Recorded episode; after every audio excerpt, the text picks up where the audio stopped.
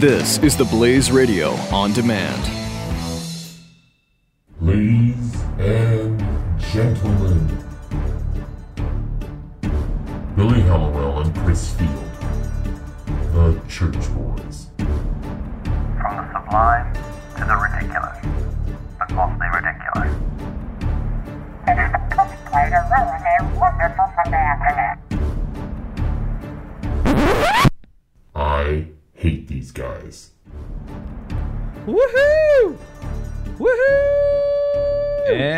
we're back. Woohoo!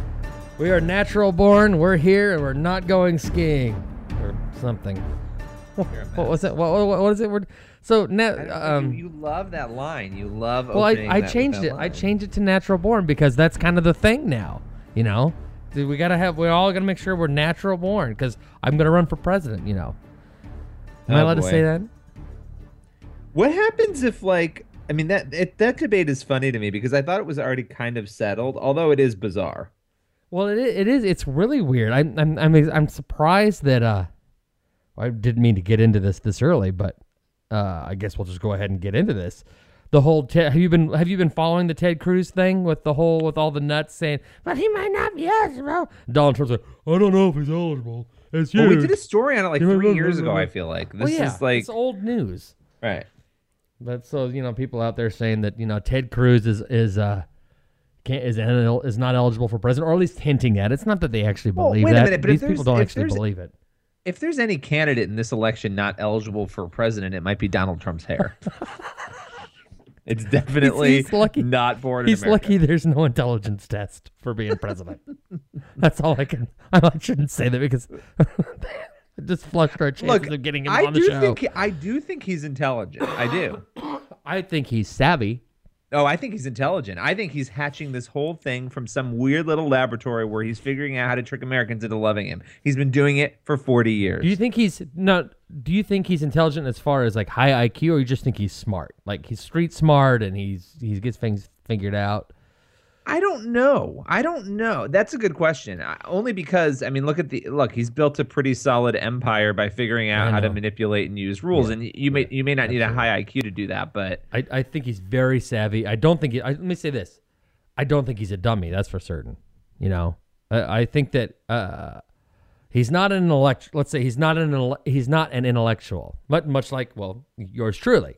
but do you think his do you think his hair disqualifies him? Uh, I think his hair. I, I think his hair is fascinating. Do you think it's all real?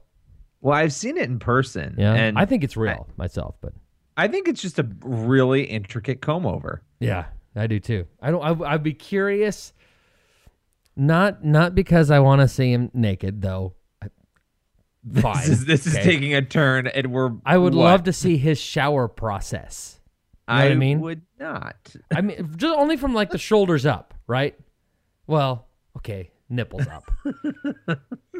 but I'd like so to see. weird. But I would love to see. I would love to see his um, like when he washes his hair, right? Because you got to wash your hair. You, I mean, at least what once a month, at least. You I know don't know what? what's your practice? Once a month? I'm I'm actually bored of this. I want to talk about making a murderer. That's all I ever want to talk about. Okay, so okay, we'll get into this, and then we'll. I, I know people are people are dying to know what we did over since since the last time we did it. We did a regular show, and we had Christmas break and New Year's, and then we were off doing things, and we'll get into that because I know you people are dying to hear that. Okay, but Billy has this. He has this bug up his rear end about this television show. And what is the show again? Making a murderer or making? Why do you say, you just made yourself sound 80 years old? It's not a television show. It's It a a Netflix television- documentary series. It, well, I was watching the It's not a- television it's- program. it's not a movie. Turn the program a on. TV show. Okay. So, okay, so let's get in. Okay, fine. Let's have a discussion of programming we like, but first let's talk about your idiot, whatever show this is. All right. I loved the Jinx. I think we we talked about. The I don't know what the jinx is either. You're a fool. Um, I love And which is weird because I'm the one who's usually caught up on pop culture. You're usually just picking your nose, and I usually know what's going on. Jinx, I don't know of, and you had to inform me what uh, making a murderer is. and I'm a Netflix Jinx- guy too. we don't even need to get into Jinx. That was HBO. Um, we don't even need to go there. But these like true crime, we but not just any true crime because I think some of that stuff can be really boring. But these stories that are real life stories that are and look, I don't trust any documentaries. Let me put that out there. They always have an agenda. There's no. I really don't believe there's any documentary that's being produced. I mean, maybe somewhere out there that's fair. They're not fair. They're coming from a perspective, and they're always leaving something out. Up there's our our diet coke. That should be like our buzzer for something. Um, it could I've be like a got- buzzer for one of my tirades, I've which I'm actually one. about to go on. Right, sorry. Okay, go, Um, go on your go do your thing with your you're making a murder nonsense. Anyway, I mean, look, this I and this is spoiler alert. You know, tune out if you don't want to know what happens. But Steven Avery, convi- he was convicted of murder in 2007. Like I don't, I can't even go to all, into all the details because it's crazy. But he had been exonerated for a previous crime where he served 18 years. It was an attempted rape. He served 18 years, and the Manitowoc, Wisconsin Police Department um, was being sued. He was suing them after the 18 years because he was exonerated and Right. apparently felt that they didn't do their due diligence. and, And, let me interrupt here. I think that everybody who gets exonerated should sue the pants off everybody involved, every organization involved, and put for putting them behind bars. I I absolutely think believe I think if you're falsely accused in any way and you have to go through go through court and whatever, you should sue. But if, especially if you go to jail, Yeah, Um, absolutely. I think I think I I to me millions of dollars is not is not uh, out of line to sue people for for if you're falsely imprisoned, especially for 18 years, sue the pants off these people. Right. So now he's suing the police police department. And by the way, this is the hometown of former front page managing editor Jon Seidl. I should point Get that out. out. Um, It's, and- it's only coincidental. There is absolutely no connection that we can prove with regard to Seidl and rape cases, which someone has been exonerated for, and another one that's allegedly maybe he'll be exonerated for. So they're searching for the actual person, and someone we know is from there. That's well, they it. actually found ran the actual, from there, so that, that was how he, he was exonerated. They found the actual person. oh, okay. According to the documentary, and it wasn't Seidl. Well, according to the documentary, this corrections officer, um, and I'm not going to name him because I don't, whatever. I think these people have been named enough. But this corrections officer had received a phone call, um, uh, and I don't want to get this wrong, but from a basically a guy had been arrested. It was from another jail saying this guy claims that there's another guy serving prison time, Steven Avery, for a crime that he actually did. Right. And they ignored the call, and he, so he could have been let out years before. And and here's the crazy part: that corrections officer became a police officer who was involved in the later murder trial, um, with with with Steven Avery. So anyway, he gets out of jail, and he then files this lawsuit. Now, depositions for the lawsuit are like in October of 2005, I think it was, and he's accused of murder like November 3rd.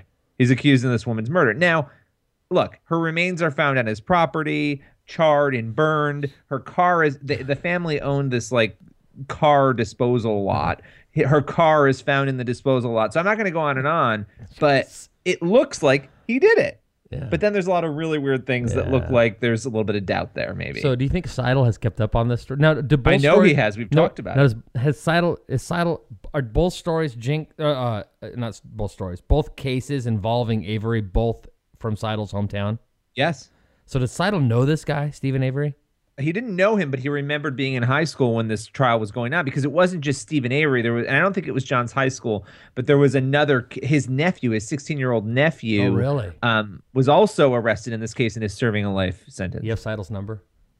I do. Do we want to call yeah, let's Seidl? call him. I mean, why not? My gosh, I okay. This is amazing. We're gonna call Jon Seidl. All right, let me let me get it. Hold on. All right.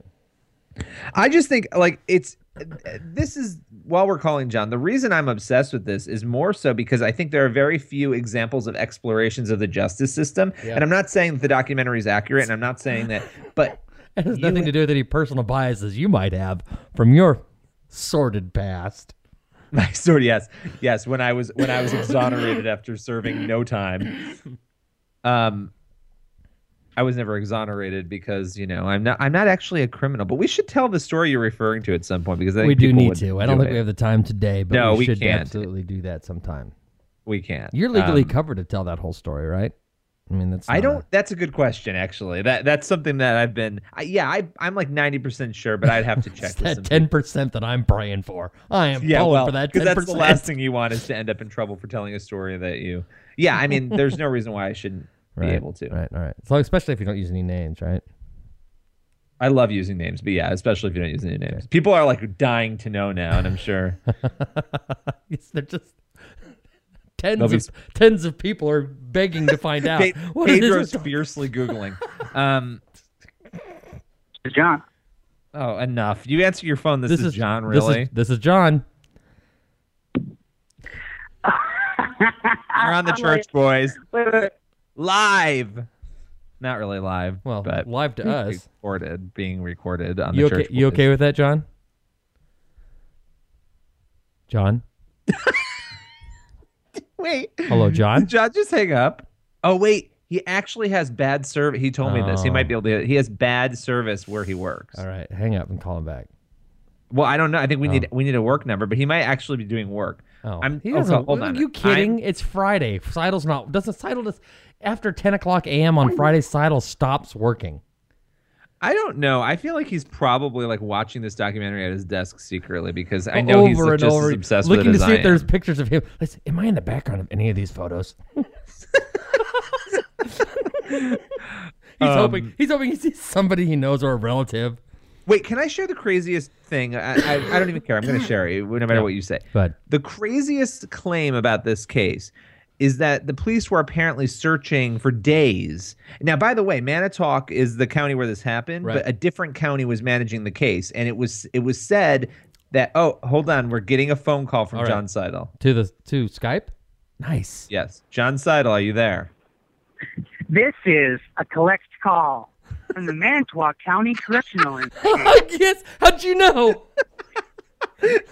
That's what we're talking about because I'm obsessed with it. That's what we called you. But now you okay? I know. You okay coming on now? yeah, yeah. I was actually I was in an elevator, All right. so of course you were visiting Steven Avery. I assume. Wait, wait. Did you say you're? did you say you were in, in an elevator or you're wearing elevator shoes? Because we know you have some height issues, I got some pumps. I got some pumps. Like like Marco Rubio's boots, I suppose. Oh my gosh. Oh, listen, can I? I actually, I'm glad you called because I was gonna razz Billy, as every person should do every week. Right. But and and I guess Chris, you'll be razzed too here. Oh man. But I'm thinking, why is the interview with Dean Strang on the Church Boys podcast? Like, Because we're guys are awesome. shameless. Because we're Shameless. awesome. Because we're awesome. That's why it's our it's our high level of awesomeness. Everybody knows this. There's piles and piles of awesomeness laying around here. Basically, if I do an interview now with anybody, it could be the Dalai Lama, it could be, uh, you know, Steven Avery. It's going on the Church Boys. It's not just faith stuff. We're pop culture. You know. yeah. So, there you go. There you go. I, I guess so. I guess so. Did you It's like- listen to the interview? No, I, I actually just saw the tweet. Um, I was in the meetings this morning, and I just saw the tweet. You got to listen know. to it. There's some crazy stuff in there. There's some really interesting stuff in there. But well, listen, I, this is like, I mean, this is my hometown. I grew up in the five four two two zero. That's what Billy. Did you ever go to Avery's salvage yard? I have, I had driven past it. Did I? Well, all right. And Mich- Go, go, go. I want to hear. Where it. I wanna hear Brendan Dassey, where Brendan Dassey went to high school, Mishicot. My parents have a, or we have a family like cabin on Lake Michigan right there. So what By you're cab- saying by is cabin, you're, do you were mean best trailer? friends with Brendan Dassey. By cabin, do you mean trailer?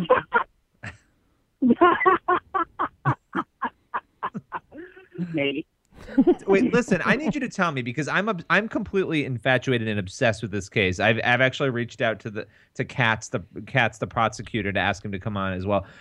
What do you What are your thoughts without getting yourself in trouble? Not that you get yourself in trouble. Like, what do you think? What? Tell me. I would say I would say this, and, and, and I, I wrote an article about it um, this week for Iron Second, and uh, it's done, done really well. And and I vowed in there that I wasn't going to give my opinion about what I thought, and so I, I will I will uh, toe I want to toe a, a line here. Yeah. But I will say, I have read um, everything on the case, uh, you know, since since the show came out, um, and I don't think, you know, one of the big arguments right now is, well, they left so much stuff out of the documentary. Well, okay, we we being in the news business understand that there is always editing that takes place, right? You Right. can never fully have everything. Now that being said, uh, yeah, there is some stuff, but I will say, and I and I put a link to this in my post, is that Billy, I think your article, uh, or excuse me, it was Oliver's article, um, where the defense kind of offers some rebuttals to to those arguments is a very important article. Um, he offers other rebuttals as well. And by the way, remember what you and I had an offline conversation about the keys in the room, the key in the room. He talks a lot about the key in the interview that I did with him today. And it's interesting because that key, obviously, and this is what I was going to say before we called you. That key only has it's her car key that she owned for six years. It only has Steven Avery's DNA on it, which seems to me impossible. Yeah. Um, hmm and the other thing, though, that and they argued this in court, and it was left out of the documentary, was that there were no other keys on that keychain, and there was a picture of her standing in front of the Yeah. car holding the key, but there are other keys in the keychain. It looks like Yeah. that's kind of And so crazy. here's what I'll say. Again, I said I wasn't quite give my opinion. This is as close as I'll get. Okay. And and and and, and in the end, it's really how I it. Is that it seems to me that there is enough um, questions that I feel if there's a way, a legal remedy, a legal way to give him a new trial, there's at least enough stuff that would would seem to make sense to me to give a new trial. Yeah. Okay. Now that's I don't know the legal wranglings, right? You you know, some well, well, everything's been exhausted and there's no way to give him a new trial. Okay, I get that, but I'm just saying it seems to me that a new trial would make would be justified if there's a legal way to do it. Yeah. So well, here- Dean Strang did talk about that too, so I won't spoil that for people. You should listen to, but he addresses what he thinks would need to happen um, in order for that, and it is possible. He he said, but you know, obviously, evidence is the key. What, but not just evidence, new technology. You, know, you talked a little bit about that. What technologies could be used that they didn't have back in 2007 that they now have access to? And and I would say, Mhm. as as someone who's not watched the show because it just doesn't interest me at all. Are you do you have a heartbeat? Do you have a heartbeat? Does I know. do you have a pulse? It's isn't it insane? It's Billy it's says that appalling. Op- Opelka and I are the only people on the planet who are refusing to watch this. But I didn't Michael know. Pelka hasn't watched. No, but here's Oh. thought Mike would have gotten like a pre a pre DVD of the whole thing? Oh please, Michael Pelka. He's going. He went on and on about how the first episode was so boring. I'm like, yeah, you got to get past the first episode. So okay, so Wow. I let me say, and and I'm and uh, I'm usually on top of pop culture, as I said earlier before this phone call, and Yeah, keep telling and- yourself and, that. And Billy told me about this show this week. It's the first I'd ever heard of it, and I'm a t- I'm a Netflix guy. I try to keep up on what's going on around the world and pop culture, all that stuff. This is the first I'd heard of it. Anyway, going by, and now I'm refusing to. Uh, the, secretly, I'm actually kind of interested in the, because of the things that Billy has said. But publicly, but the more people tell me I have to watch this, the less likely I am to watch it. That all that said, from the things that you guys have said, my response to the critics who would say, "Well, at least so much out," is what's left out is the stuff that was used to convict him. What's the important stuff is the stuff that should be causing reasonable doubt, and that's the stuff Yeah, that this right. this documentary apparently is bringing up. And I, and I hear the things that Right. Billy says and that you have said and other people have said. It seems to me like there should have been enough reasonable doubt to at least lead to a mistrial. Well, I- go ahead, John.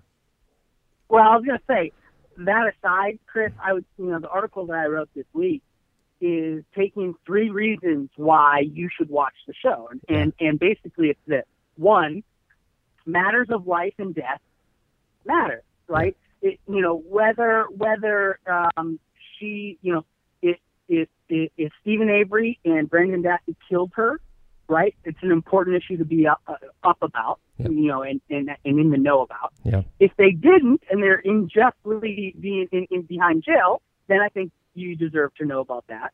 Two, matters of justice and injustice. Me as a Christian, I feel I feel like my faith calls me to stand up for what's right, and so in this case, again, you got the two sides. If if if they really are the murderers, and and so many people are saying, oh, you know, they're not they're not guilty. Well, I, I should stand up for what's right, or at least be in, try to be informed enough to do that. Yeah. And then three, I think we should all be culturally conversant. I think Yep. you know this is a this is I would say one of the hottest hottest topics in pop culture, which is the justification you two yahoos gave for um, it being talked about on the Church Boys.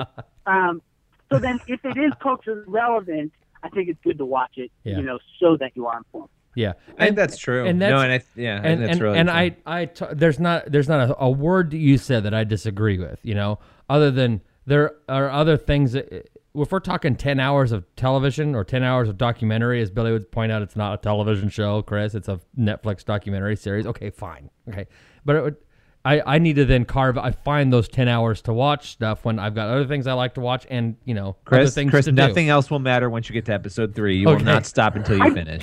no sleeping. No. Right, and I'll tell you this, Chris. I, I it was it was haunting me so much. I woke up at two thirty one morning after having gone to bed at about ten thirty eleven, and watched three episodes before work one morning. I mean, that's how that's how ridiculous. Like it captivates you. So now You let, just let me can't ask. stop. Let me, now let me ask you this, John, and this isn't meant to be a gotcha or anything. I'm just simply asking because I'm curious. Was your dr- a- initial draw to watching the show the subject matter or the fact that it was a case in your hometown? Well, it's a, that's a hard question to answer because, um, I mean, it's both. Because eh, you know, I was a serial fan, but I, I probably, um, I grew up on this case, right? Yeah. I mean, so it's like, it, it's a, it's as part of my, it's a part of my upbringing, um, and and I don't mean that in a in a very glib way. I mean, it, Yeah. it, that the case captivated our county and our state, and as you see in the documentary, I mean, there were Dateline specials on it. So Right. um, I was drawn to it because I was, but let me put it this way, because I thought I was familiar with the case, right? I mean, there were things I saw in it that I uh, didn't know about, Yeah. right? Yeah. Um, As in episode four, which I will not ruin for you, but let's just say there's something involving Scotch tape that I think, like, I, I think I screamed out loud, like, "You've got to be kidding me!" Oh, really? Um, The uh, blood so- vial, John. The yeah, blood vial. The blood the vial. blood vial, the blood vial things that I've read and heard about uh, fascinate me. Like, how do you, how does that possibly not cause reasonable doubt? Again, not saying he's innocent, but saying a jury that, Right, that would seem to me that would cause reasonable doubt. And why Well- didn't it? John, correct me if I'm wrong, but when the jury started out in this case, and again, I want to reiterate, I'm not saying he's innocent either, but when the jury started out in this case, seven of them thought he was not guilty, and somehow um, that changed throughout the deliberations. Am I correct on that? So that's what I think Dean Strang says in the last episode that it was seven, three, and two, meaning uh, seven thought he was uh, uh, not guilty. Three, um, either three thought he was guilty and two were unsure. Right, right, or two vice thought he was versa. guilty, two were unsure. It was yeah, it was something like that. It was basically seven, three, two. Um, and I thought it was interesting. You know, uh, I think it was on Monday or Tuesday that uh, the filmmakers said, uh, you know, one of the jurors reached out to them, and this is a point that is really interesting, is that he was convicted of the murder, but not convicted, found not guilty of mutilating the corpse, right? Mutilating the corpse. That's strange, right? Hmm. That that doesn't make sense, right? Because if if he if if you believe what the prosecution said that like the killing and the dismembering was all in the same thing, well then why would you believe the prosecution that he killed her but then didn't mutilate her corpse? And so what the what the filmmaker said is that that the juror said that they really were split and really couldn't make up their minds and so they thought that if they convicted on the murder but not on the dismemberment that that would send a signal to you know the judges and the people involved in the appeals process that he you know that he should be uh, uh, uh, it should be reversed. So, so what this what this documentary series then reveals isn't you know mistreatment of you know mishandling of cases by prosecutors, bad defense, actual crime. It's the fact that when when we're judged by a jury of our peers, we are screwed because we're we're That is governed we're governed and, and judged by morons. What idiot says that? Well, well, is there is there Dean's- is there are there accusations within the documentary that there was jury tampering of any kind? they allude they No. ki- no no but i feel like i've seen things where that's been alluded to but i feel i feel like that's highly unlikely but weren't there two jurors and i I could be wrong. This I'm just this is like gossip. Weren't there 2 uh-huh. jurors who were related to two people in the Manitowoc Police Department? I, I had heard that that there was some weird thing going on. Again, that may not be true, so I don't want to spread something that's not true. But one quick thing, what you just said, John, about the body. I it's interesting. Dean Strang alluded to this in his interview with me that there was evidence that the that the prosecutors had, I believe, and I don't understand exactly how this shook out, but that the body was burned somewhere else and moved to that burn pile, which doesn't really make sense to me. And I think is this is this the point of where they talk about in the documentary? There were there were some bones found in a quarry about Yeah. a mile away, Yes. uh, something like that too. So yeah, Interesting. Why would you? So That- if, if you're moving the body though, and this is what he said, if you can get people to realize, okay, well the body's been moved, well then then you could maybe get them to think, well maybe it wasn't him who moved the body because it's in a burn pit in his front yard. If it wasn't burned there, why is it in that burn pit? Great. And I think I want to come back to something you said, Chris, because I think this is missed by a lot of people, right? And and and I think some people dismiss it as, oh, you're just trying to be, you know, focus on minutia, right? But the question is not is Steven Avery um, uh, uh, innocent or not guilty, right? Right. The question is, um, is there reasonable doubt? Is he not guilty? And is there reasonable, uh, or at least reasonable doubt that he's guilty? Right? Right. The, the the the defense does not have to show that he is hands down not guilty. They don't That's have to show innocence at all. No, they don't have to prove any innocence. They don't have to prove not guilty. They ha- the it's uh, uh, the the the responsibility rests on the prosecutor. Right. And and I think that whether you you know wherever you fall on this on this case is that is something you should continually revisit in your mind Yep. just in general and in my and in my in my story I kind of point out this is this case is just an example of, of several others that will happen you know in the years to come and others that have happened before and Right. that is it, it it it makes you think about justice injustice um, and especially I think you know the system and, and, and what people are charged to do. Does does Yeah. the documentary do a good job? I mean, it's raising doubt, obviously, or raising it's telling the story and why there maybe should be reasonable doubt in the case. Does the does the documentary do a good job of of not pushing him as innocent, but to say reasonable doubt is something that should have come into this verdict? Um, I think the documentary goes a little further than that. Once Yeah. you say Billy, I, I don't. Do you think that I don't think it, it I has don't think it- it has an advocacy angle for I think so. A pro Avery angle. Yeah, I think it does. I think, I think that, so. I think it's fair to say that that that it's it's much more trying to show that he's Hmm. instead of just showing reasonable doubt, it's trying to show he's innocent. I think it's fair to say. Hmm. Um, Can I can I say one more so- thing, John? That and I want you I want to get your comment on this because I, I thought it was odd. You know, a lot of people were upset that they didn't include the fact that her Palm Pilot and phone were in the burn pile and that her camera was like 20 feet from his door, but his front door. But what I thought about that was it doesn't really prove anything either way because either he did it and her stuff was there, um, or it was planted there.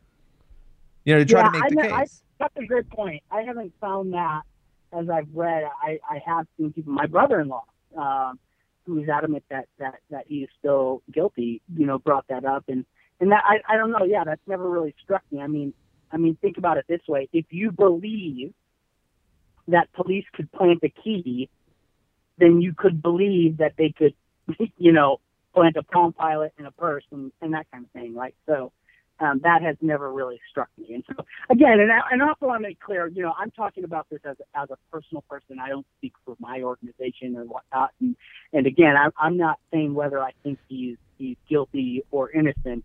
Um, it would just seem to me um, that that there are at least enough questions that there is a legal remedy to revisit. It, a reasonable judge or person, it would seem, might find that to to to you know rule in that way. Yeah, and you know, one other point, we haven't talked much about Brendan Dassey, but I read through like a 24 page interview that he did, one of the many with with police. Or with an investigator. And there are points where it seems like he's describing an event in which she was brought to the garage. She was she was screaming. You know, he he it does seem like his nephew is describing these things. And then there are other points where it seems like they're put pulling this information out of him by suggesting it. And you know, that to me was fascinating to read because instead of just what they show you in the documentary, you kind of get the full picture. And I think when you get the full picture, there's a little more of like, okay, well, at moments it does seem like he's saying that they did this and he has some details and at other moments it does seem like they're leading him instead of just they're leading him um, so that was fascinating to me too has has has um, uh, district attorney uh, uh, Kratz has he gotten back to you about whether he'll he'll speak to you? He has not, but you know what I love about his website, and I just want to point this out, and I'm not putting him down. It's just funny, like he's got links to everything, to the sex scandal articles, to everything on his website. Um, and for those who don't know, he had a scandal of his own after this case. Um, but I really would love to talk with him because I think he deserves a chance to make the case. I think everybody's sort of pouncing on him right now. Um, but look, they clearly thought there was evidence, and Right. for whatever reason um, this trial happened and a jury found him guilty, and so he has every right to make that case. And I, and I think I'm I'm interested to hear it, and I think it would okay, sway so- my confusion on some of these things So does possibly. does the series allude at all to why it is if if if indeed Avery is is innocent, but he was railroaded in some way or framed in some way, what the reason was for his being framed, if indeed he Yes. was? yes.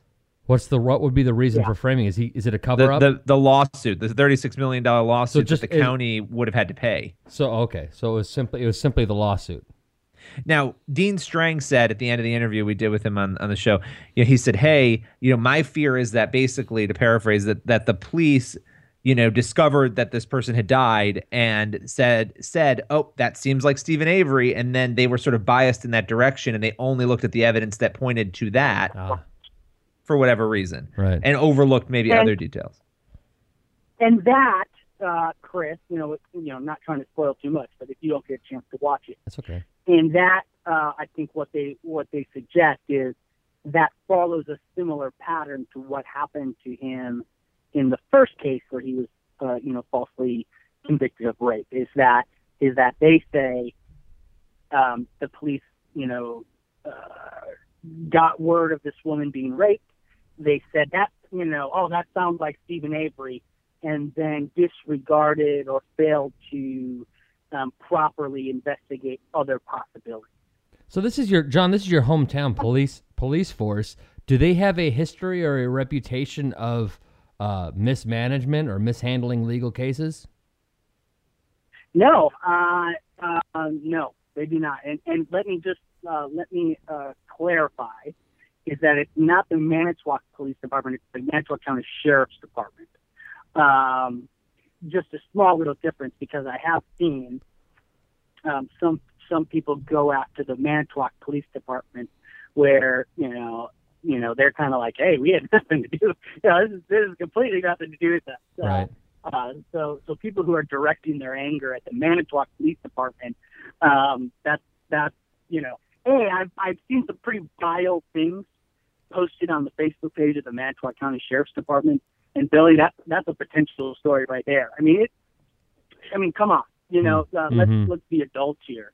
Um, um, it's pretty Yeah. ridiculous some of the things that are being posted.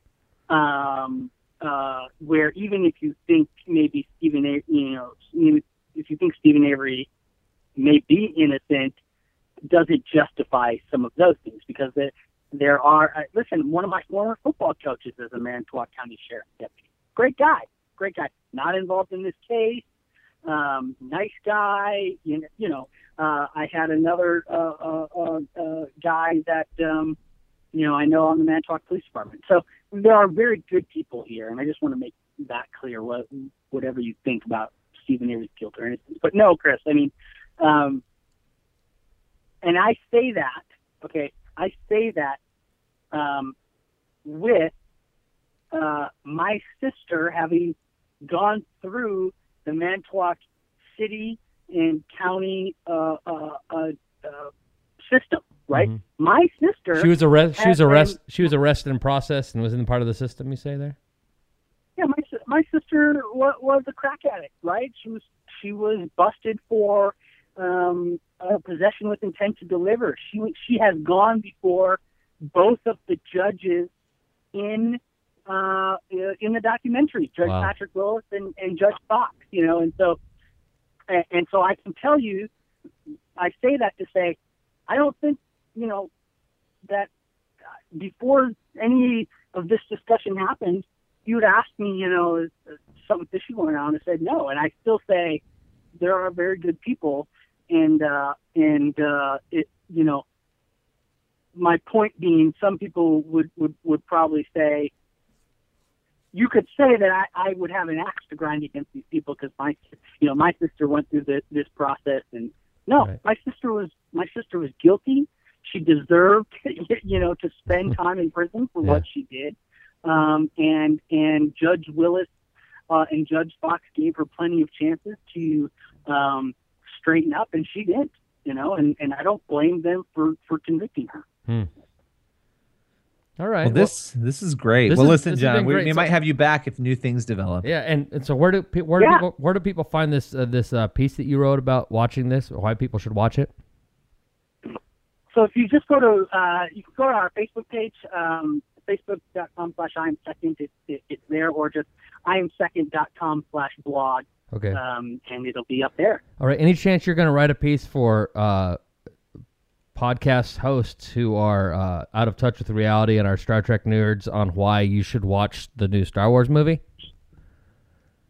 Um, you know, I don't think that um, that for that I can just tweet a link to you guys. You know, it's like why waste my time?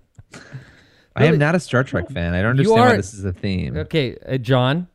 Half the hosts of Yeah. this half the hosts of this show have been to a Star Trek convention.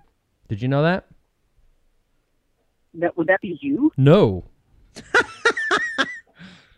that would Billy? be Billy. Yeah, and he has he has a he has this this incredible well inappropriate fantasy with what's her name Counselor Troi. What's her name?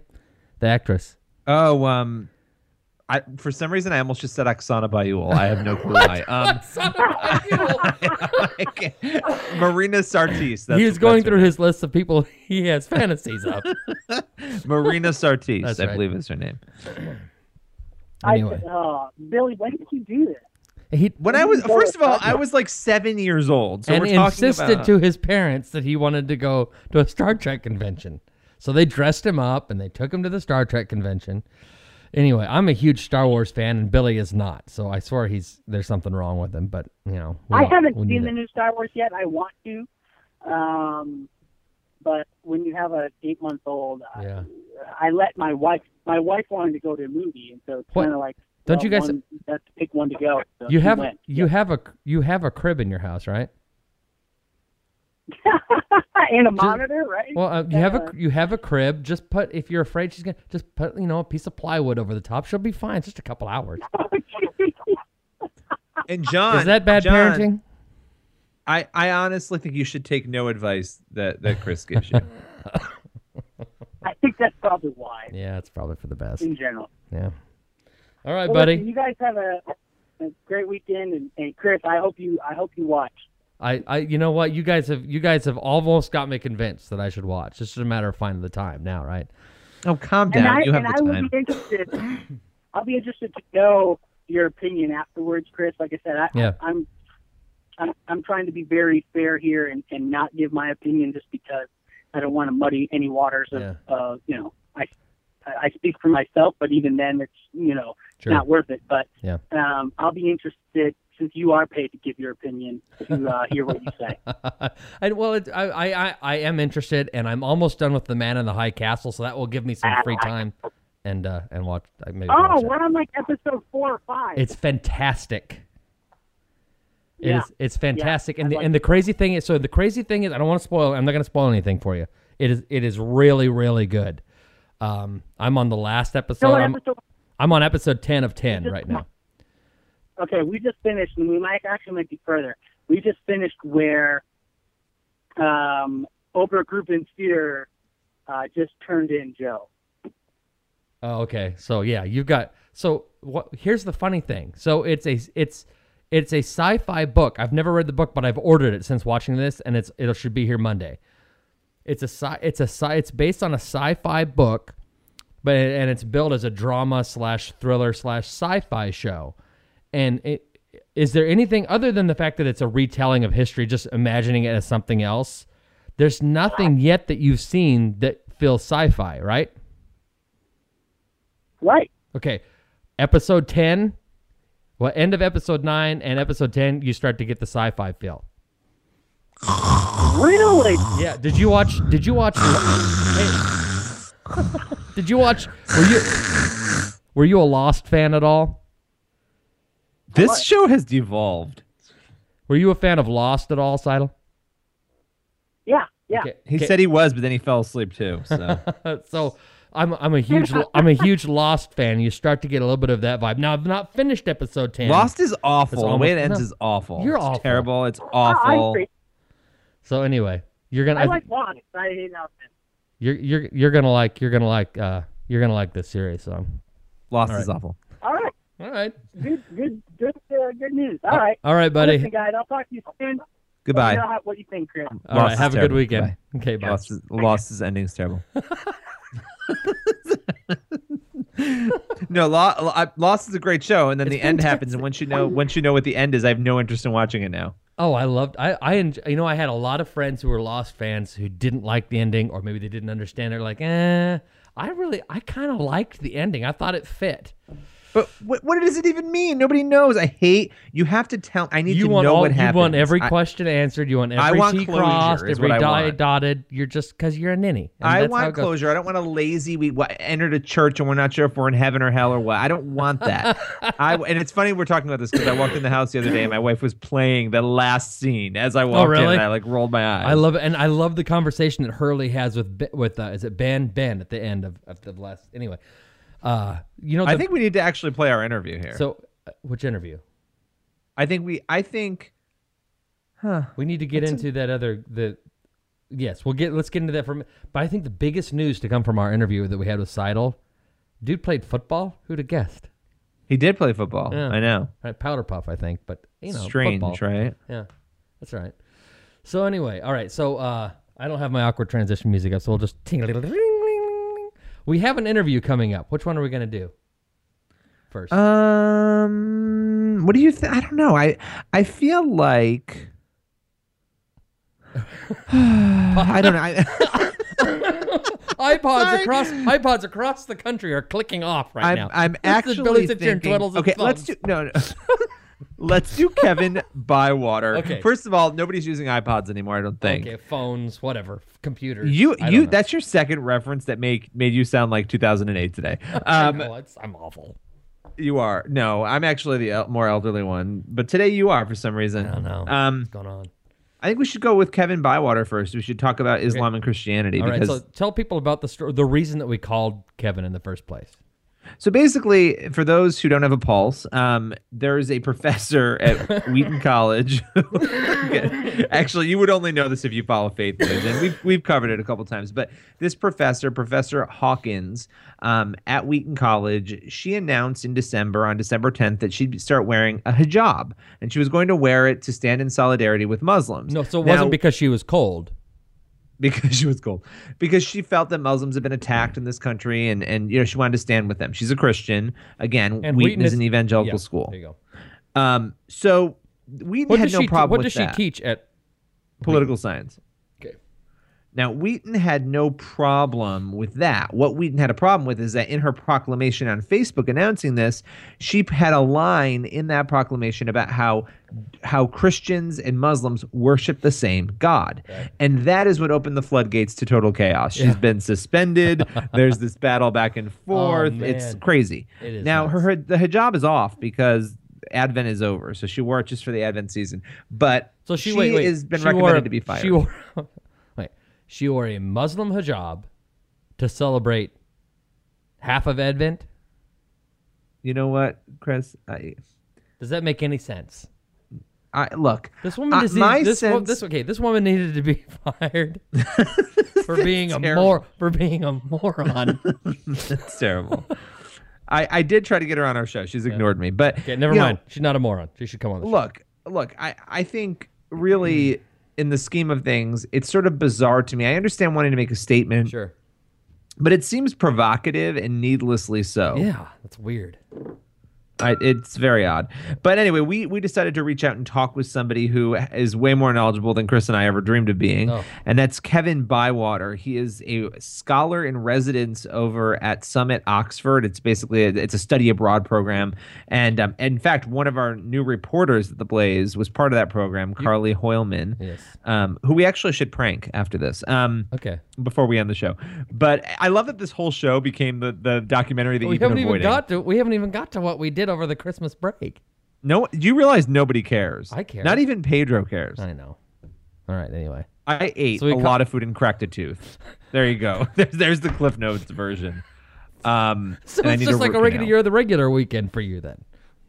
Well, honestly, somebody should film me getting a root canal because it will probably I- be Oh, a viral can you video. periscope it or something?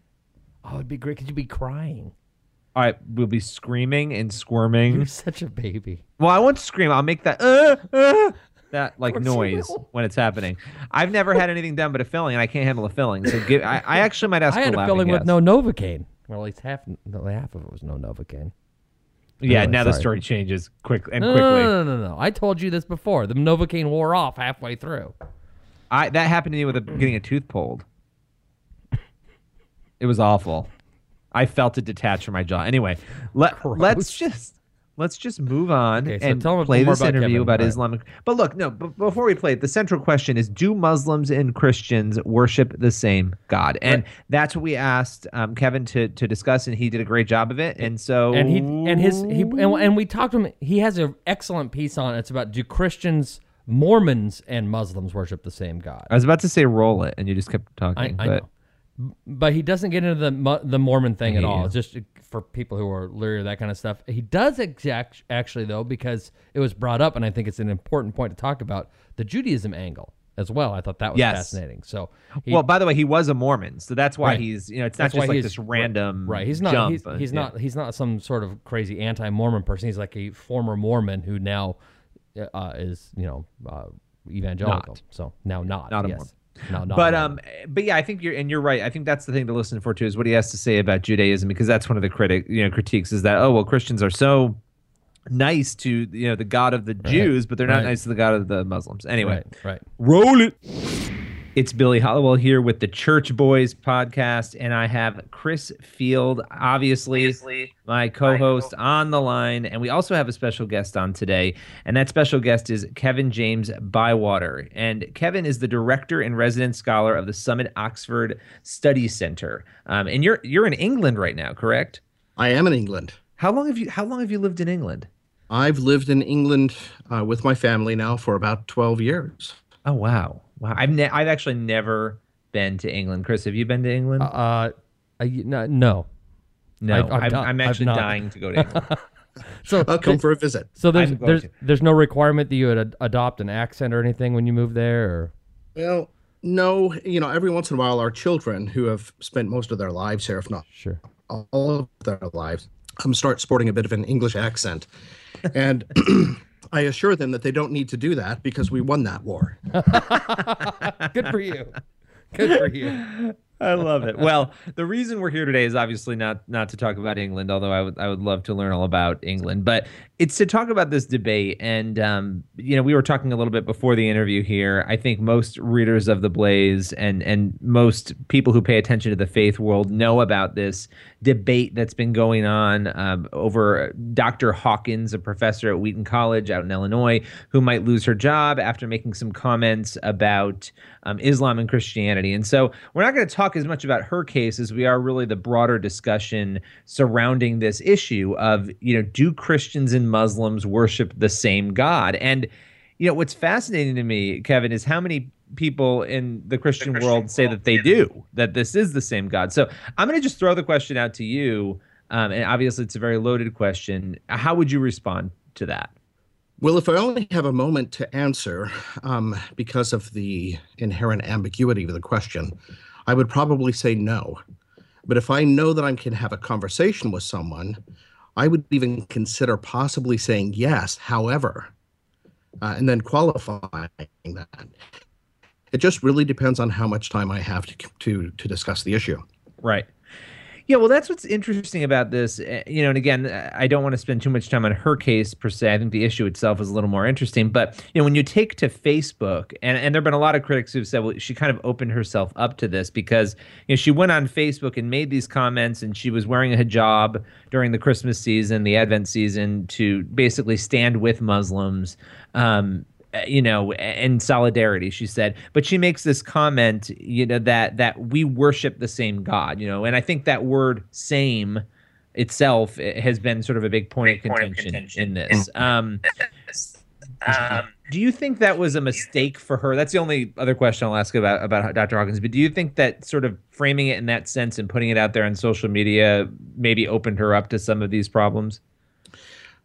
You know, I get the suspicion or the impression that it was intentionally provocative. Um, so, on the one hand, showing solidarity, um, and then saying something that sort of speaks solidarity um, with Muslims at the same time. Uh, but because of those words and the potential implications, depending on what she means by those words, again, the inherent ambiguity and even asserting that, yeah um, depending on what it means, that could really put off a number of Christians. Um, and I think for a number of good reasons. Yeah, and you know Wheaton's response, and I think a lot of Christians' response is sort of looking at this and saying, "Well, well, wait a minute. You know, Muslims don't embrace Jesus as the Son of God. They don't embrace the Trinity, and that's really a package deal for Christians." So, you know, when you answered no when I asked you initially, that's sort of the response that a lot of people gave. Well, no, uh, when you really break it down, this it's not the same God because of that, because of those factors. How do you respond to that? Yeah, I think there are a couple of different facets for this that are really important. Um, the first one is that very clearly, what Christians say about God and what Muslims say about God doesn't simply um, map onto each other. They're, they don't say the same thing. We do affirm monotheism. We believe that God is maximally powerful. We believe, uh, again, there's only one God. We, we believe that this one God is the God of Abraham, Isaac, and Jacob, or Abraham, Ishmael. Uh, Muhammad um, for them.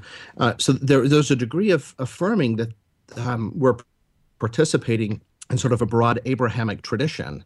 Um, but uh, even affirming that, uh, I think we need to recognize that in biblical theology, it's possible um, to worship God wrongly to the point where you offend him.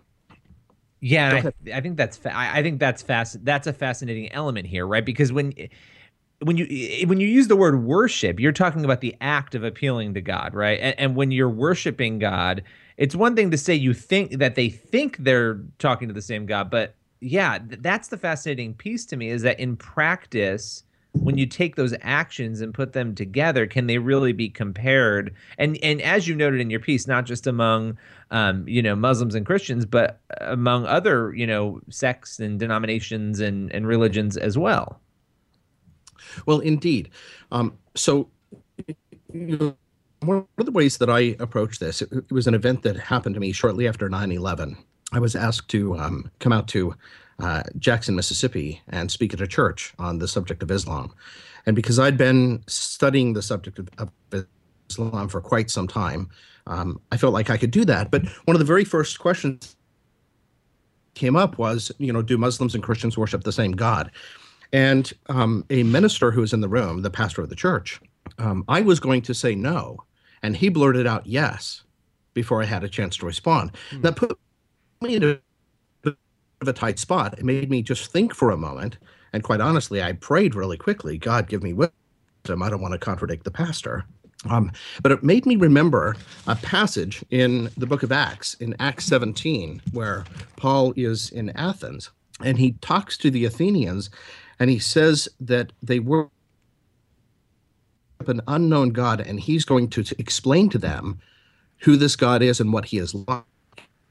And so in Acts 17, Paul goes on to, to correct their view of this unknown God, whom he says they worship. Um, but then he calls them to repentance because what they've been saying about God, doing for God, is offensive to him. It's dishonoring to him. It's essentially blasphemous. Um, so, in, in a sense, something that I think Paul is tapping into in Acts 17 is the possibility that people could be worshiping the same God, but in a way that offends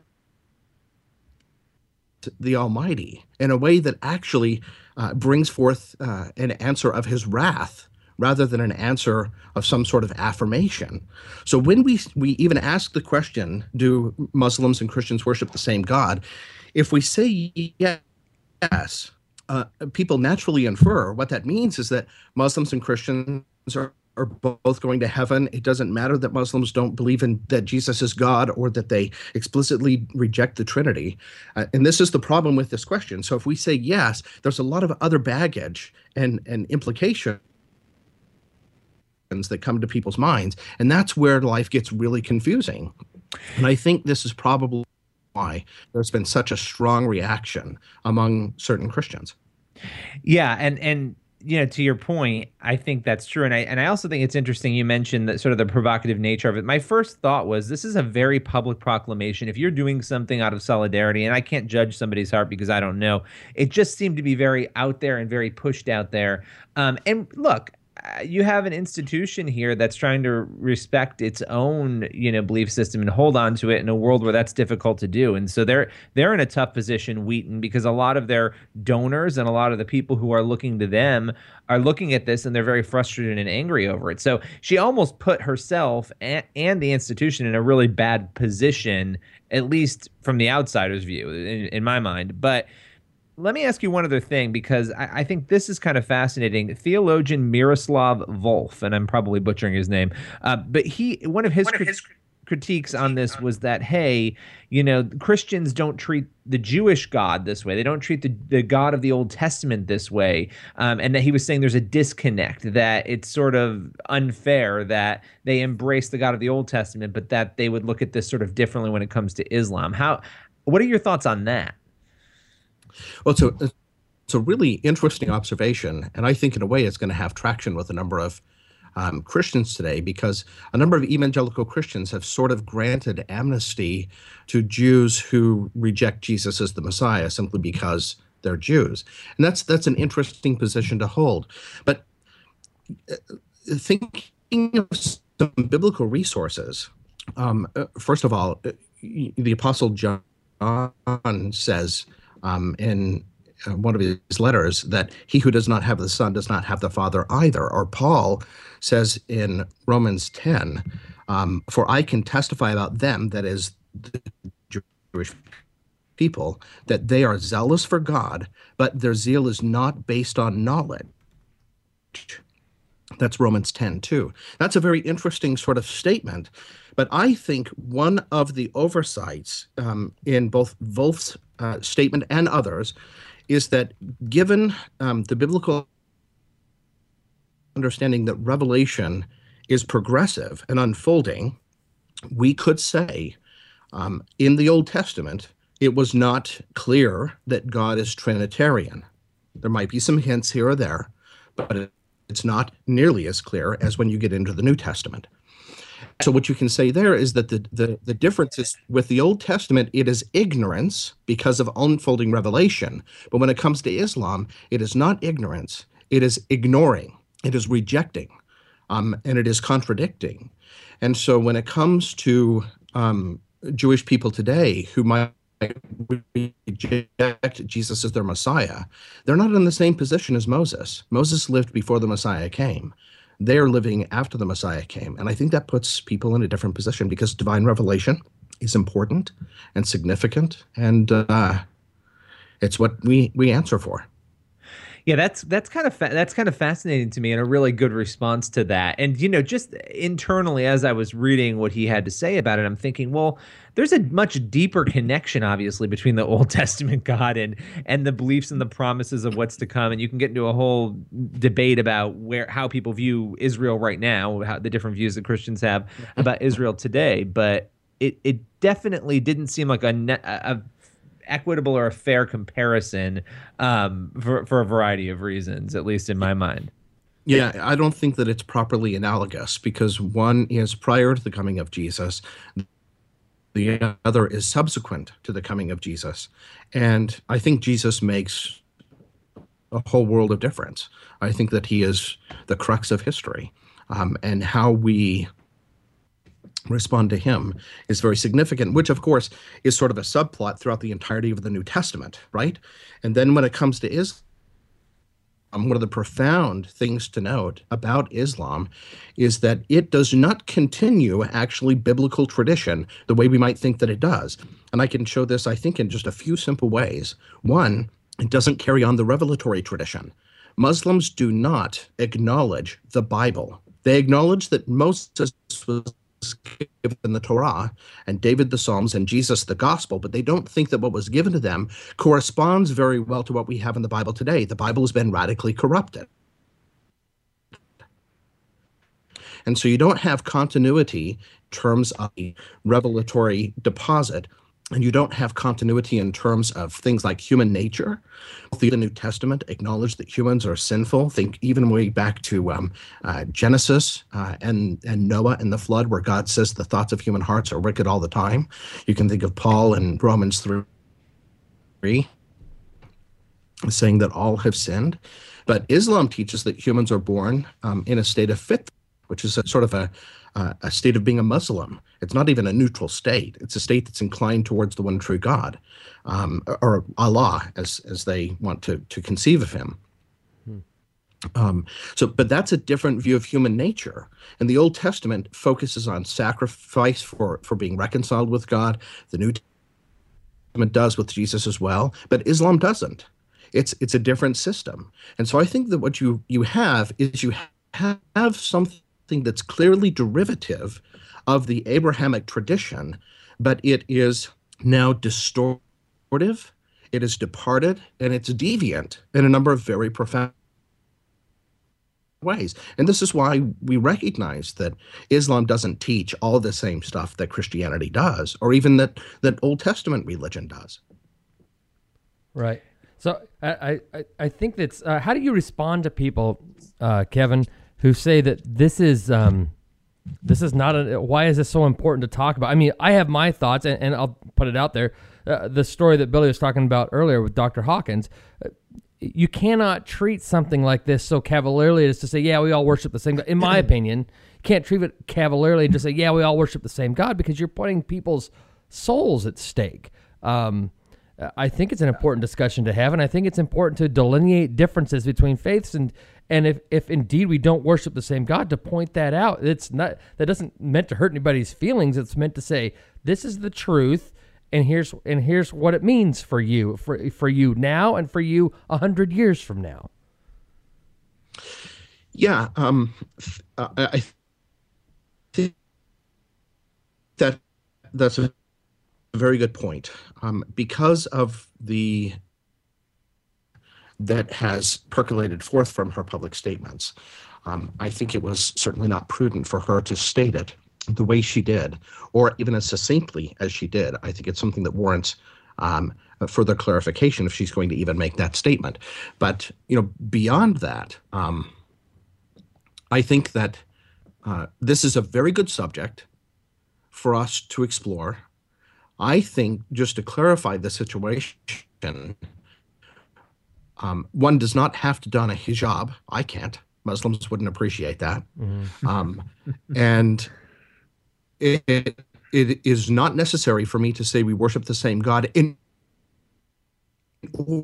order for me to actually show care my Muslim neighbor mm-hmm. who is deserving of generosity, just as my other neighbors are.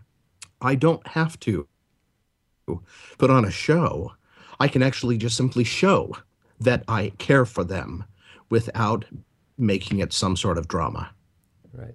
Yeah, it became a spectacle. I mean, it, it really became has become a spectacle now, and and there are, I guess, what you're saying, and I don't want to put words in your mouth. There are better ways. There are better ways to show solidarity and treatment of people who you're who you're worried about. I mean, her whole fear is you know Muslims are being treated badly. She wants to stand with them. Well, I could think of about a hundred other ways that you could stand with them in a way that has more impact than creating this massive national drama. Um, not that she intended to do that, but that's what's happened here. Well, it certainly has happened, but you know, things, events like this remind me of the movement Kony 2012, where you know thousands of people on Facebook change their profile pics, um, they say they're all for this movement. We've got to get rid of Kony, uh, the um, the warlord in, in Africa, and you know everyone felt like they were doing something good because they pressed like or shared a meme, um, but it ends up being really superficial. I think that merely putting on the hijab, merely stating that we worship the same God, is not the same as actually caring for your neighbors. Again, it is a bit of a spectacle, but it's sort of loving people with words, not in deeds. Um, I, I feel like it would be more significant to participate in some efforts that maybe um, reinforce the fact that uh, American citizens who are Muslims are deserving of um, uh, equality before the law just as much as every other citizen is. I think that is very important. I think it's important for for me as an evangelical Christian to say that I believe the rule of law is so important that I want to make sure that we're upholding it when it comes to Muslim citizens too. Mm-hmm. Yeah. And I think that that's a whole lot more important than me changing my dress style for a season. Sure. Well, and and I think that uh, in fact, I would say that the actions and and we can read, you know, throughout the letters in the New Testament that the actions are are what are where our faith is expressed and, and that indeed doing just simple little um, we all worship the same God kind of stuff and that sort of thing is, in fact is uh, deteriorates faith that, that it causes people to stumble that it can lead people astray and in fact can wind up with with you having your own millstone around your neck i would suppose. Well it's an unfortunate thing what has transpired. I don't know all the details. I don't think that wheaton has divulged all the details. Sure. um, i get the impression there's a bit of a history behind this. Um, but you know what would be really interesting is if professor hawkins could come and show solidarity with Wheaton and with evangelicals yeah. as well, and make a public statement in that in that respect, and really go out of her way to say, "No, I'm actually one of you. I'm sorry that this has been so provocative. I'm more than happy to clarify these things because I I don't want to just show solidarity with you. I am one of you. Right. Um, so I want to um, apologize uh, for the problems that I've caused. Let's see if we can reconcile." Yeah. Yeah, and I don't yeah, I don't want her like to say I don't want her to say if she doesn't down. mean it. Well, things have broken down there. It seems. I mean, right now, as we record this, they've basically there's no agreement. They can't come to an agreement, and she's flabbergasted. She said that was the I think the word she used yesterday that they're recommending her termination. So I mean, I don't see this ending well. And really, the way these things, uh, Wheaton's probably going to end up not looking great in the eyes of the public who don't understand the issue. Um, but you know we'll have to see. I, I i will say she was respectful in a lot of her interviews but yeah i haven't heard her say and maybe she has i just haven't heard it you know hey i'm sorry that this has erupted into what it has. Instead it's sort of been let's double down.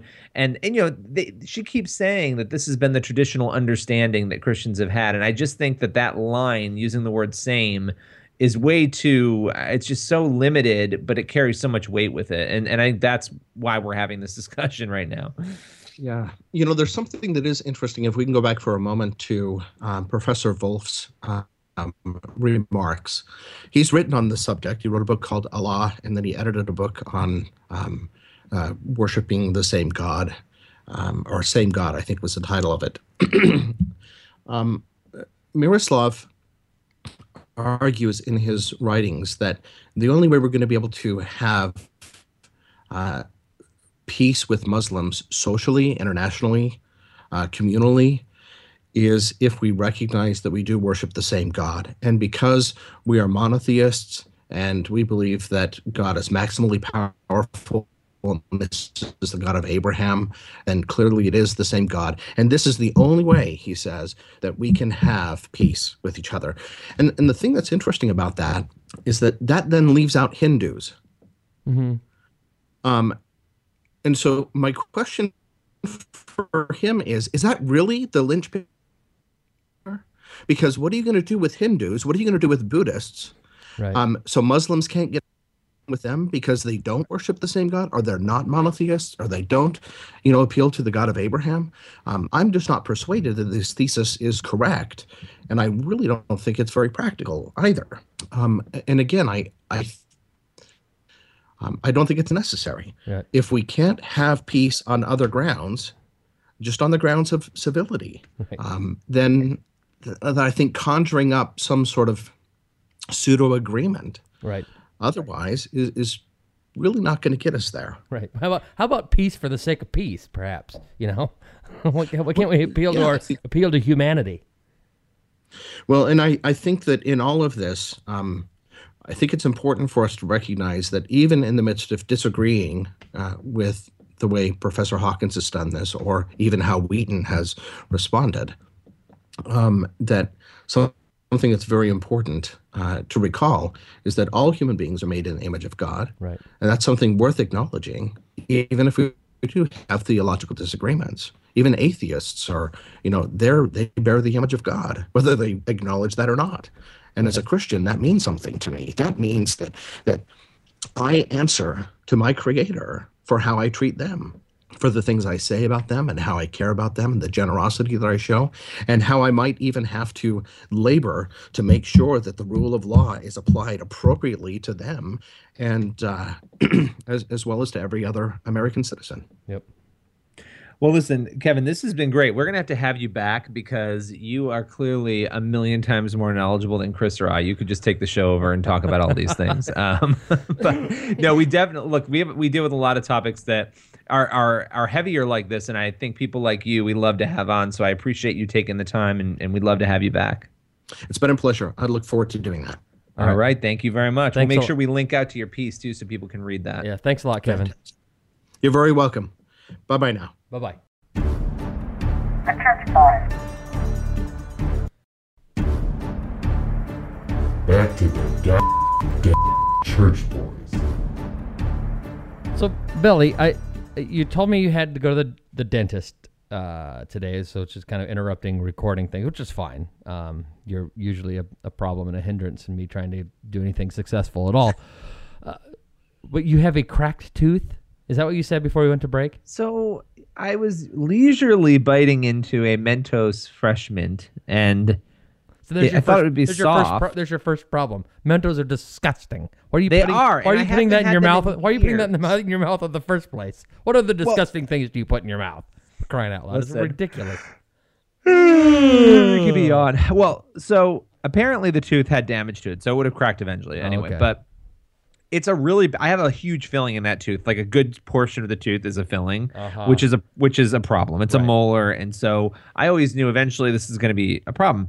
So now a big enough piece of the tooth cracked off, as gross as this is, that it's sort of like okay.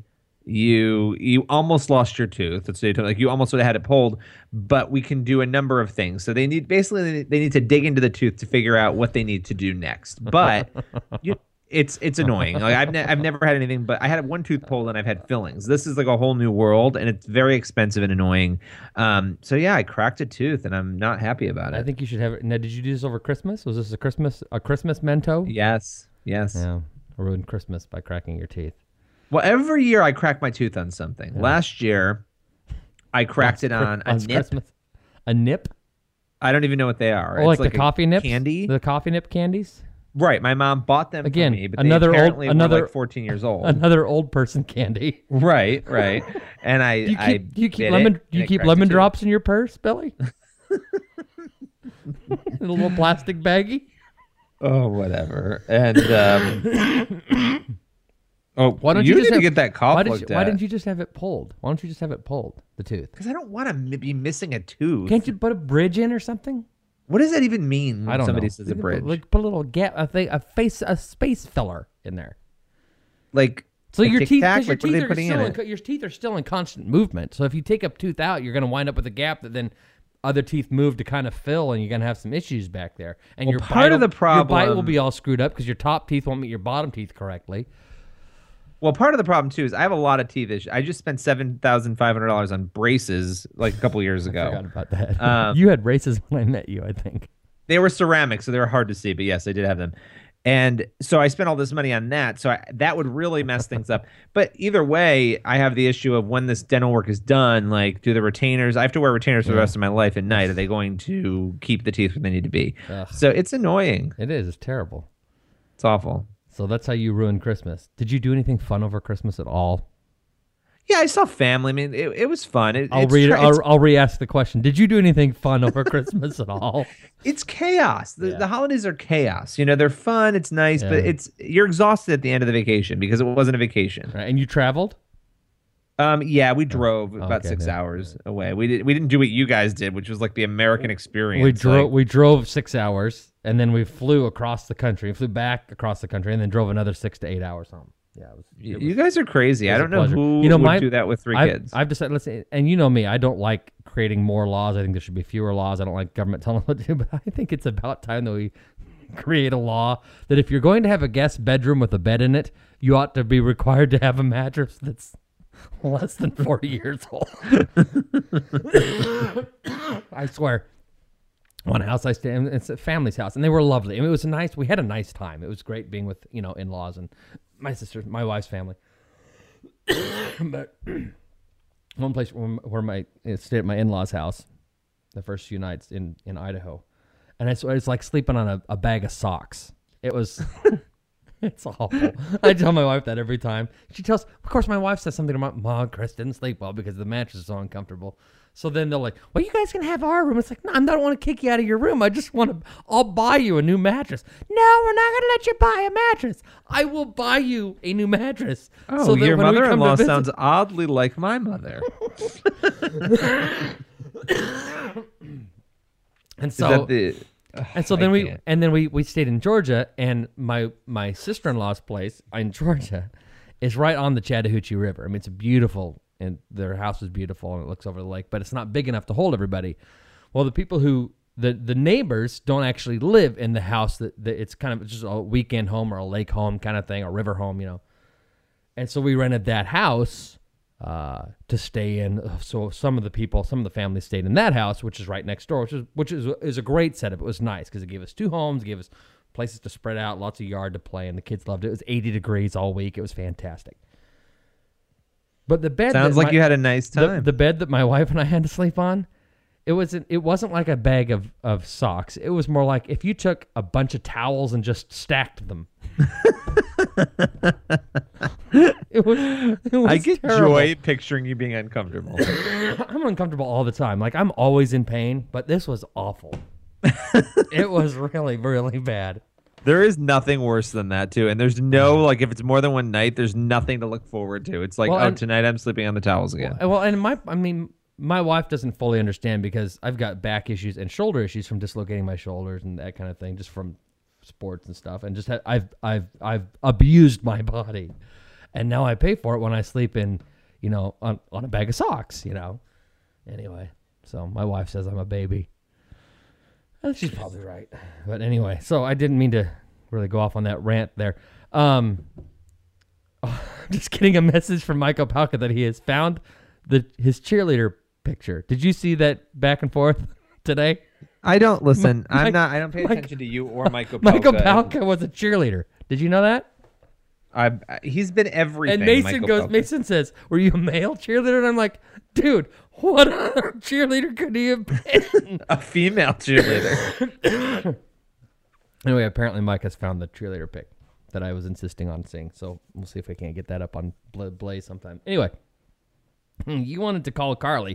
Do you still want to call Carly? no, I'm done. I'm quit abusing her. All right. I'm out. There was one you there, but there was one more story you wanted to do before we go. Oh, Remember? I The guess I'm in still the pastor, temporarily. The pastor, you know, was found not guilty. Your story, your yes, story, the one yes, you love yes, more than yes. anything. Pastor James McConnell, the pastor who was on trial, if you could imagine that, um, in Northern Ireland, where apparently a First Amendment is probably somewhere in between the towels that you and your wife were sleeping on, um, and or just does not exist. Was on trial because he violated a Communications Act. I think it was the 2003 Communications Act, if I recall, um, in the UK, which Right. basically bans distributing hateful messages because he look he said some things about Islam that were controversial, um, most certainly, but that you Well, know not- the not the- theology of them is not, not, the UK, isn't it? Isn't it in Ireland? what Northern Ireland. Yeah. Okay. Gotcha. Sorry. Northern Ireland. Um, and you know, basically said Islam was spawned in the pit of hell. That that was basically the the sentiment of it. Um, I'm actually trying to pull up the quotes right now because they're actually really funny. But it was a sermon that he had delivered at his church. It was streamed over the internet, and that and that was the problem that it was streamed over the internet and distributed in that way. That's what violated the Communications Act. Um, and let's see here. I have what he said. I am pulling it up. He said. The Muslim religion was created many hundreds of years after Christ. Muhammad, the Islam prophet, was born around the year uh, AD 570, but Muslims believe that Islam is the true religion. Um, now, people say there are good Muslims in Britain. That may be so, but I don't trust them. He said, Islam's ideas about God, about humanity, about salvation are vastly different from the teaching of the Holy Scripture. Islam is heathen. Islam is satanic. Islam is a doctrine spawned in hell. Um, now, he's old okay so you know he's not that that what that means is i don't know that he realized he's like 78 years old that you know you're streaming this online you're violating the law there now why that violates the law i don't understand Right. that's a bigger that's a different issue but but he was actually uh, he was accused of sending or causing to be sent by means of public electronic communications network a message or other matter that was grossly offensive so you actually can get in trouble for being grossly offensive which means this show would never air in northern ireland Right. Right. so okay, so here's here's so why was it? I was trying to figure out why was he found like what was the what was the judge's response? And the judge said Um, he says the courts need to be very careful not to criminalize speech which, however contemptible, is no more than offensive. right It's not the task of the criminal law to censor offensive under utterances. Good for him. Yes, yeah, I, and I think you know it's just bizarre. It's a bizarre case. Northern Ireland has had some other issues too. They have that bakery that didn't want to make a pro-gay cake, and Right. you know the Asher's Bakery, and we- we've covered that extensively and talked about it on the show. And you know, look, some of these issues have happened here, not this sort of issue. Eh, although you've got Loretta Lynch saying that certain, and I think she's talking about far more elevated rhetoric, but Right. it gets dangerous when you jump into this. Oh well, if it's grossly offensive and if it upsets these people, you know we have to crack down on it. Look, I don't like Westboro Baptist Church, um, and I'm sure I'll be getting a shout out for saying that because they basically like follow everything we do. Um, They're they're our they- number one listeners right after Pedro. they, they have the right um, they have the right to to believe and say the insane things they believe and say and we don't have to like it we can find it offensive we could find it mortifying and terrible but it, but unless there's a danger being posed or they're yelling fire in a crowded movie theater they have the right to do it Right. Hmm. Interesting. All right. Well, this is do you disagree do you disagree with that No, I don't. I was trying to. There was a case. There was a statement or something earlier this week where some somebody of some import or some fame said something about free. You know, the First Amendment doesn't protect offensive speech or you know mean speech or something. What do you remember what it was? It was this no because i tune out week. that sort of idiocy i do i do remember what you're talking about though I don't remember who it was. I guess so. That's fine. Anything else? Then you um, totally no, lost I energy. think, we um, took that break, and you totally lost energy. It's i like think we need to do two shows na- next week because we didn't do that this week do two shows next week? Are you making Yeah, a promise to people that you're ready to break then? Uh, i think we need to do it All right, I think we should too. We'll get that. You know what? We got an interview coming up with that movie people. The the movie about the movie. yes the movie What's the movie again? Yellow Day. We got. Yellow we have an interview, Which actually looks interesting. It does. It's it does. So, so we'll try. Maybe we'll get that into a show next week then. Oh, We'll and we're also trying to get show. Nancy Grace on still. It's Oh, an ever and- never ending process. Oh man, I tell you, oh, I'd love to have her on. Hey baby, You're really awkward. come on, Um, come on the show, baby. Nancy, this is my this is my plea to Nancy. read your Bibles. Nancy, baby, come on the show. Read your Bibles. Make trying me to end make this. me a happy make me a happy. I went out. And who else do we have next week? You, you rescheduled. Remember, we're supposed to re- Oh, record him. Re- Rafael Cruz. Hopefully, we'll have on next week. He stood us up today. well, he Um, didn't stand us up. We were there was mixed signals.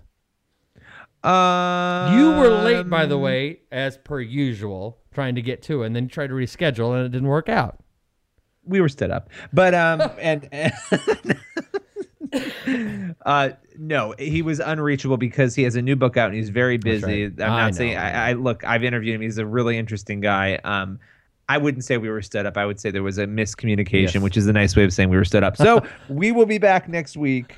Billy's really trying to get out of here, and I'm I'm dragging it out to make him uncomfortable.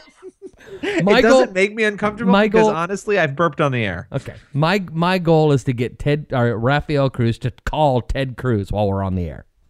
And then my goal is to get Ted Cruz to conference in Marco Rubio. Yes. Oh, you know what I really want Rafael to do, uh, Mr. Cruz to do to his son? Is to do something to tell some story that will totally tank Ted Cruz's chances. no, I mean, I'm a huge Ted Cruz fan.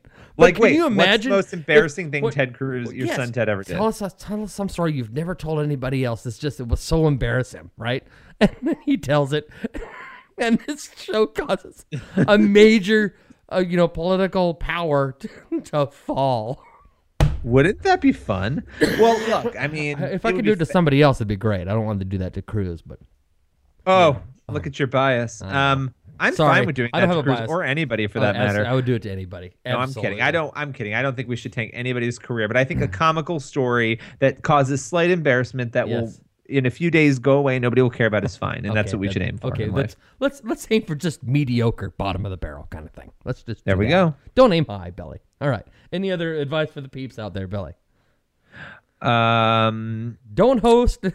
Oh, sorry. use your umbrellas. Watch making Watch- a murderer. oh, wait, Why? wait. Ah, mm.